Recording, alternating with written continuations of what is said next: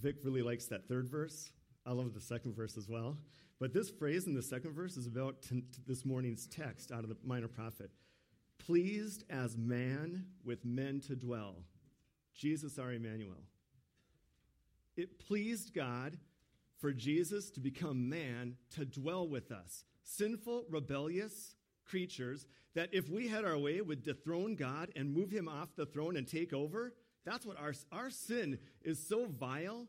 Our sin is so abominable to our God that if we could, we would kill God and take over. And yet it pleased God to send Jesus in the flesh to dwell with us, pleased as man with men to dwell. Of course, John 1:14, the word became flesh and dwelt among us. Our God became flesh and dwelt am- amongst his creation that he might pay our sin and set us free once for all. Wow. What a God. What a, what a salvation. So we praise the Lord for that. Those in uh, the, the Christmas program are invited to go downstairs at this time. Thank you for being up here, young people. We're looking forward to the program tonight.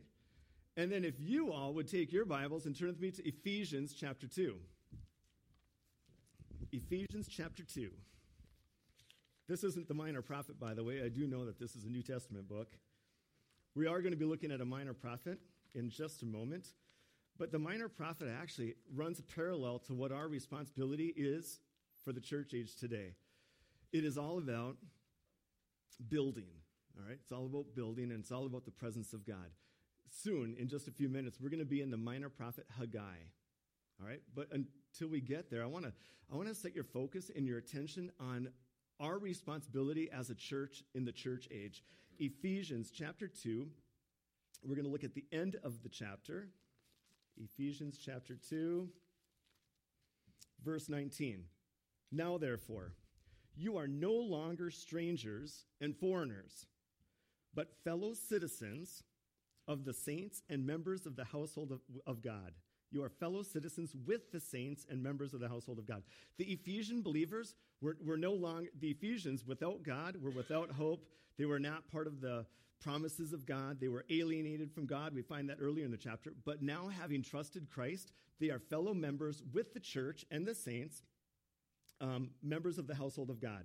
Now he's going to talk about what we're building here at Faith Baptist and all around the world right now. Verse 20, having been built on the foundation of the apostles and prophets. So our church, uh, the entire church that is representing Jesus Christ on earth, has a foundation, and that foundation is Jesus Christ. It is his death and resurrection.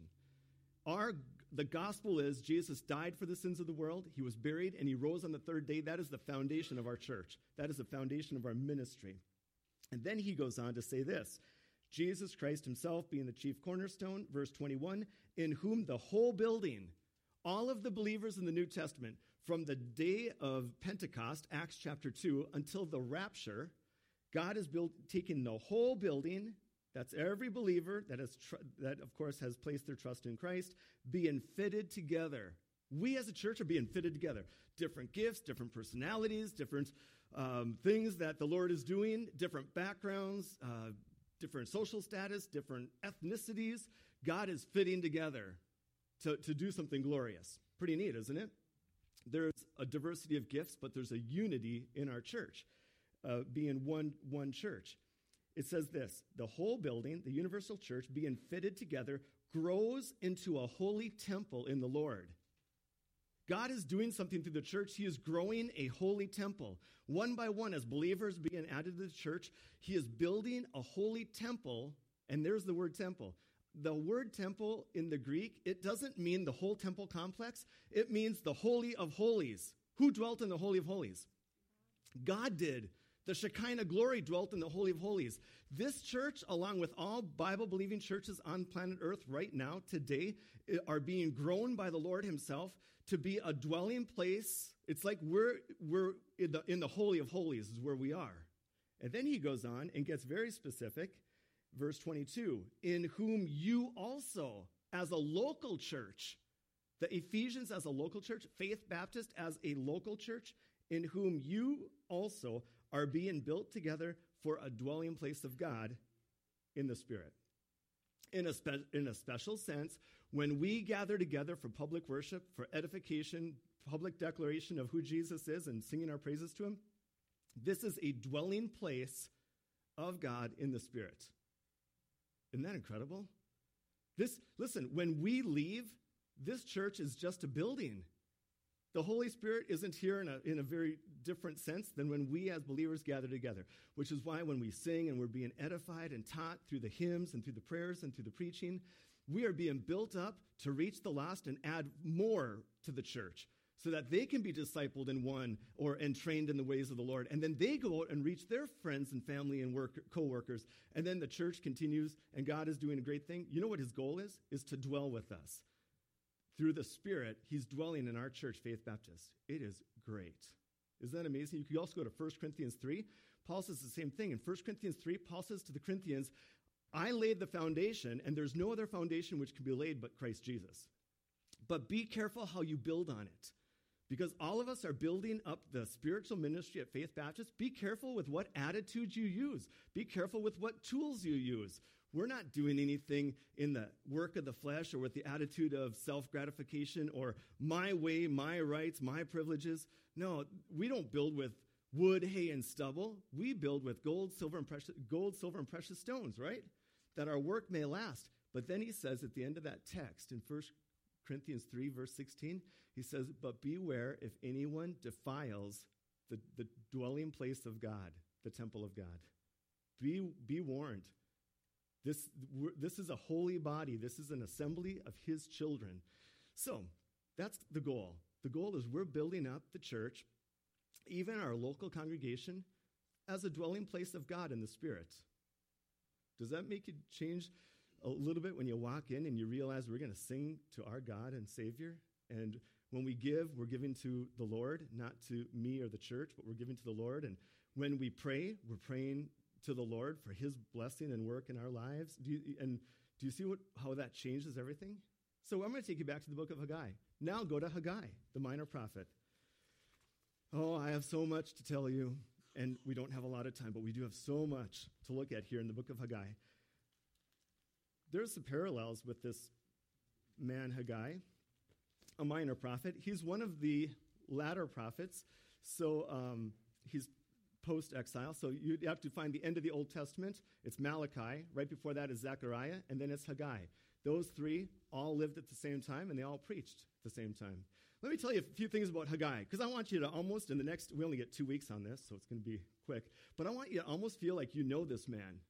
Haggai, I'm guessing, based on chapter 2, verse 3, that Haggai is uh, an older man, maybe in his 70s, maybe even in his 80s, okay? Up until this point, we don't know anything about Haggai except his name. Do you know what his name means? Hag in the Hebrew means feast, it means celebration, it means joy, it means a big barbecue. It means you get together and you worship the Lord with a big feast, a big barbecue, and there's singing and laughter and great, great praise. And the Lord said seven times during the year, you get together at an appointed time for a feast to celebrate who I am. So Haggai means my feast or the feast of the Lord. It's when we're coming to Christmas, which is a time for feasting and celebration of the Lord's first coming. Here, as an old man, God has trained him for decades. He might have gone into Babylon as a captive, and now 70 years later, he's back in the promised land. And listen, Haggai only has a little over a three month ministry. For decades, God has been working in this man's heart and life, training him in the scriptures for three months of service. That's it. He's going to preach four messages and he's off the scene. That's it. His whole ministry, four sermons. How would you like that? God raises you up, works with you for decades, training you, humbling you, teaching you, and then he says, Now serve, now lead. And Haggai stands up and he preaches four messages. Now, the messages are like this the first message is a message of rebuke because we always need to be broken down before we're built up. So he's going to call out some things to the people and he's going to rebuke them. He's going to he's going to show them God's ways and they're going to be humbled. And then he gives a message of encouragement. And then he gives a message of rebuke. And then the fourth message is one of encouragement. It's always the breaking down and the humbling, and then it's the building up. Breaking down and humbling, and the building up. Make sense? Now, what's the scene? What's really going on? Here's what's happening Back in 586, the temple in Jerusalem was destroyed. Now, do you understand how important the temple was? The temple was where God himself chose to dwell on earth. See, the Lord didn't just pick up and have a tent or a shop some way down the street saying, God's in, or whatever, you know, $10, come and see God's in. God said, I'm going to dwell in one place on planet Earth amongst my chosen people. It's going to be the temple. It was uh, the tabernacle to start with, and then it was the temple, and it was the temple in Jerusalem. And when that building was destroyed, we know the Shekinah glory left. And now the time is come for Haggai to go back with the captives and to build the temple. God wanted his temple built because it was his presence on earth.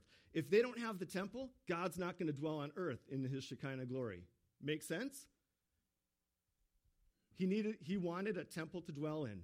So he had raised up Cyrus and he had told Haggai and Zerubbabel and Joshua, and you'll meet those guys in just a little bit, to come back into the promised land.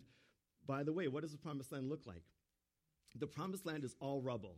It has been, um, not one stone has been left upon another on the Temple Mount. Um, buildings have been ter- torn down, burned. There's no infrastructure. There's um, probably no trees or wood left. I mean, you're talking desolate, rubble, broken land. And you have these captives that are returning back, and that's where they're living. And their big task is to build a physical building. Well, hold your place in Haggai. Maybe put a piece of paper there and go back with me to Ezra for just a few more. And I hope this all comes together here. Let's look at Ezra chapter 2.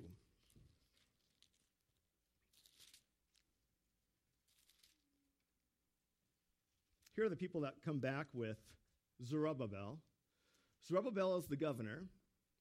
Oh, and by the way, I should tell you that the book of Haggai has many ties with the Christmas story, just so you know. There's lots of ties with the Christmas story that we'll uncover and we'll look at.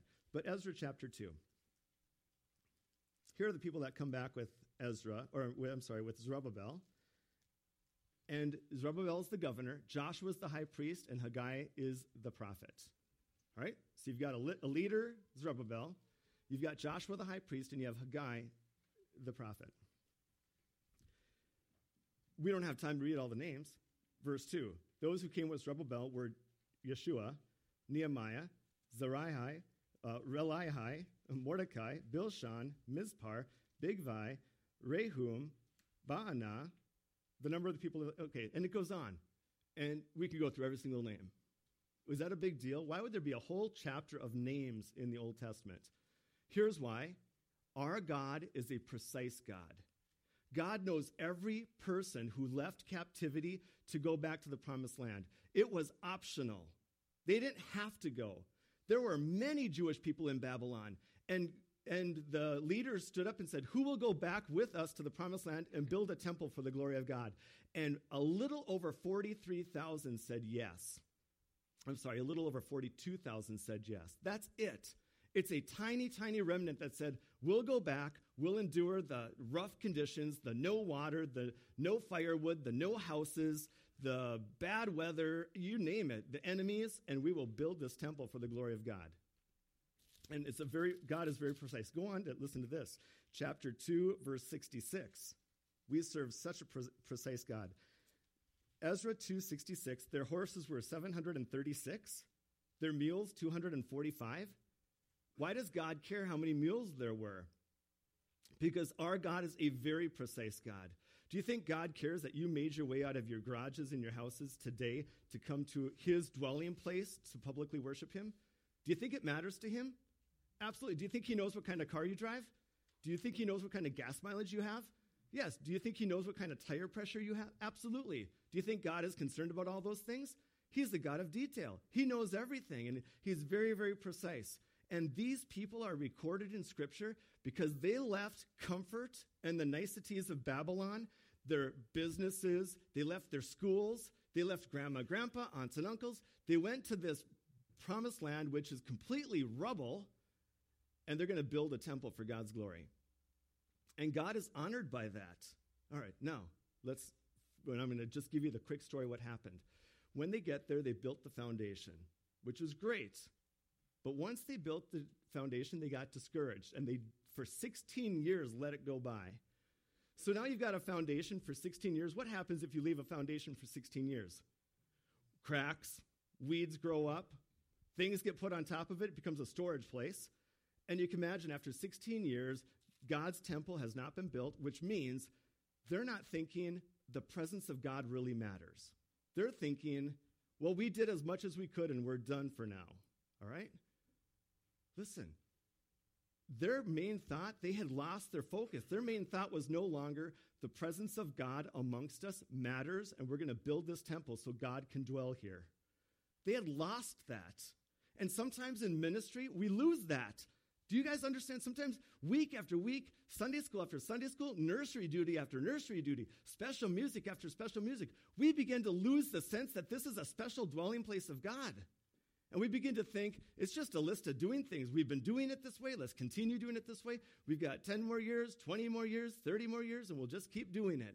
And we lose the fact that when you're, when you're in nursery duty, you're not simply changing diapers and watching children. You are letting parents who desperately need the gospel, they need God's word, they need encouragement to sit here and be fed God's word. It is a huge ministry to be sitting in the nursery. It is huge.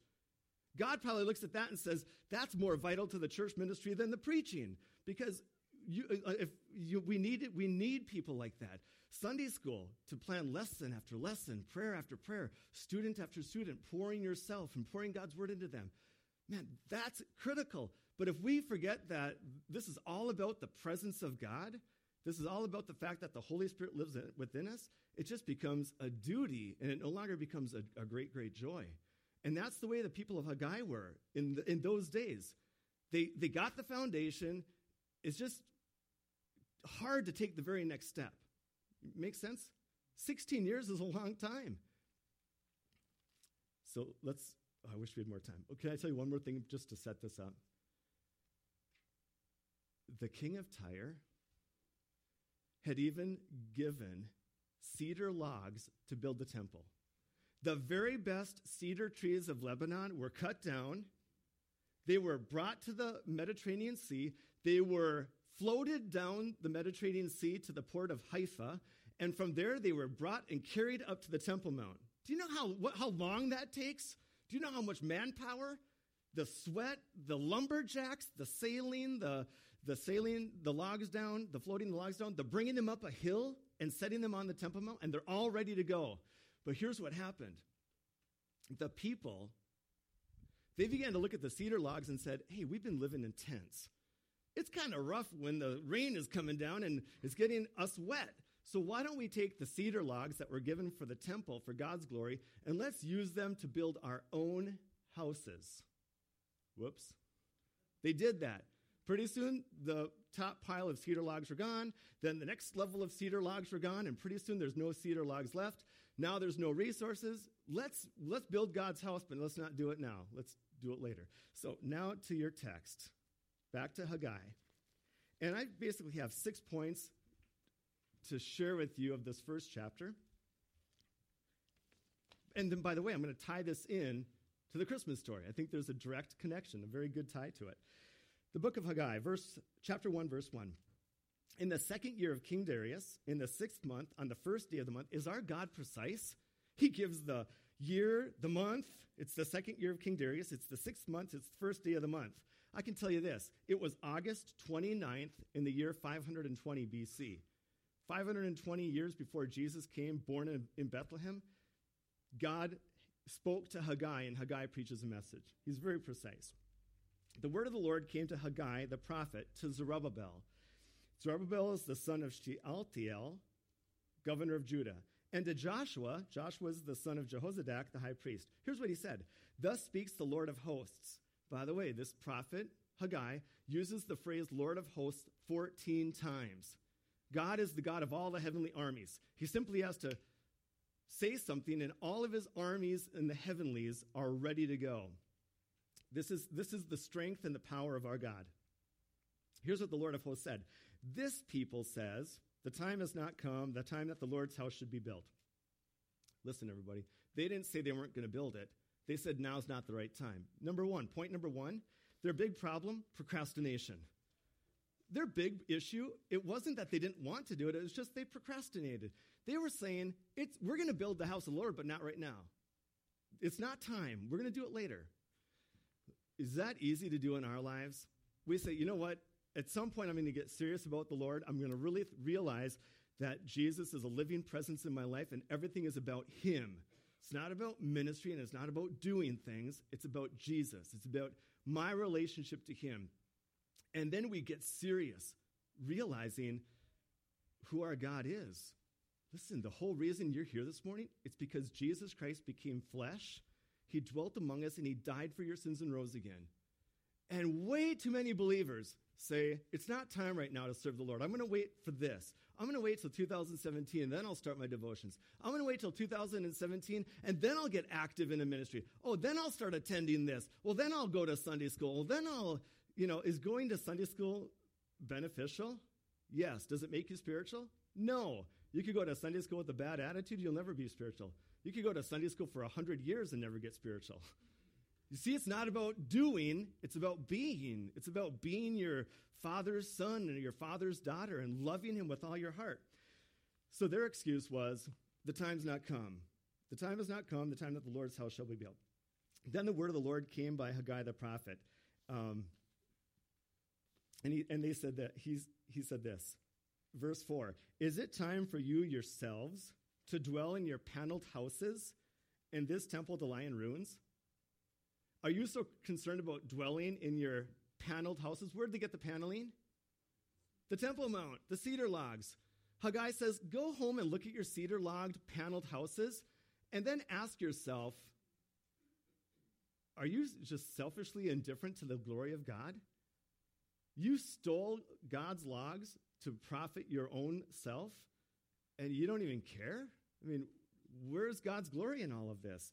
So I think for procrastination, it's not only easy to give an excuse about why we won't do something or why we won't be somewhere or get involved. It's so easy to make an excuse. Boy, there's a thousand reasons why I could find other things to do than serve the Lord. But I, th- I think the other reason that we procrastinate is because we can become so selfish and so indifferent to God's glory. It is easy to be so self centered that all we think about is my comfort, my time, without realizing, hey, ministry to the Lord is full of sacrifice. And he goes on, verse 5 Now therefore, thus says the Lord of hosts, consider your ways. You have sown much and bring in little. You eat, but you do not have enough. You drink, but you are not filled with drink. You clothe yourself, but no one is warm. And he who earns wages earns wages to put into a bag with holes you see, I think one of the motivations was we're going to get our life right. We're going to get the economy going again. We're going to have get the comforts of life going, and when we're more comfortable, we'll have more time to serve the Lord. And no matter how hard they tried to get out of poverty, they must have planted their fields and weeded their fields and watered their fields, thinking we're going to get a double bounty that'll free us up to serve the Lord. And they ended up physically broke. They right? They looked for food, there was none. They planted their crops expecting a big yield, and there was nothing. They wanted much to drink, and there was nothing. They thought a huge grape harvest, nothing. Why? Verse 7. The Lord, the Lord of hosts says, Consider your ways. Here's what you need to do go up to the mountains and bring wood and build the temple. See, Ezra told us they already got the wood, but they used it. So now they have to go and get the wood themselves. Is that going to be tough? I don't know. I, during the storm that happened in July, we did some tree cutting. Don't remember those pine trees at your house, Tom? Man, gigantic pine trees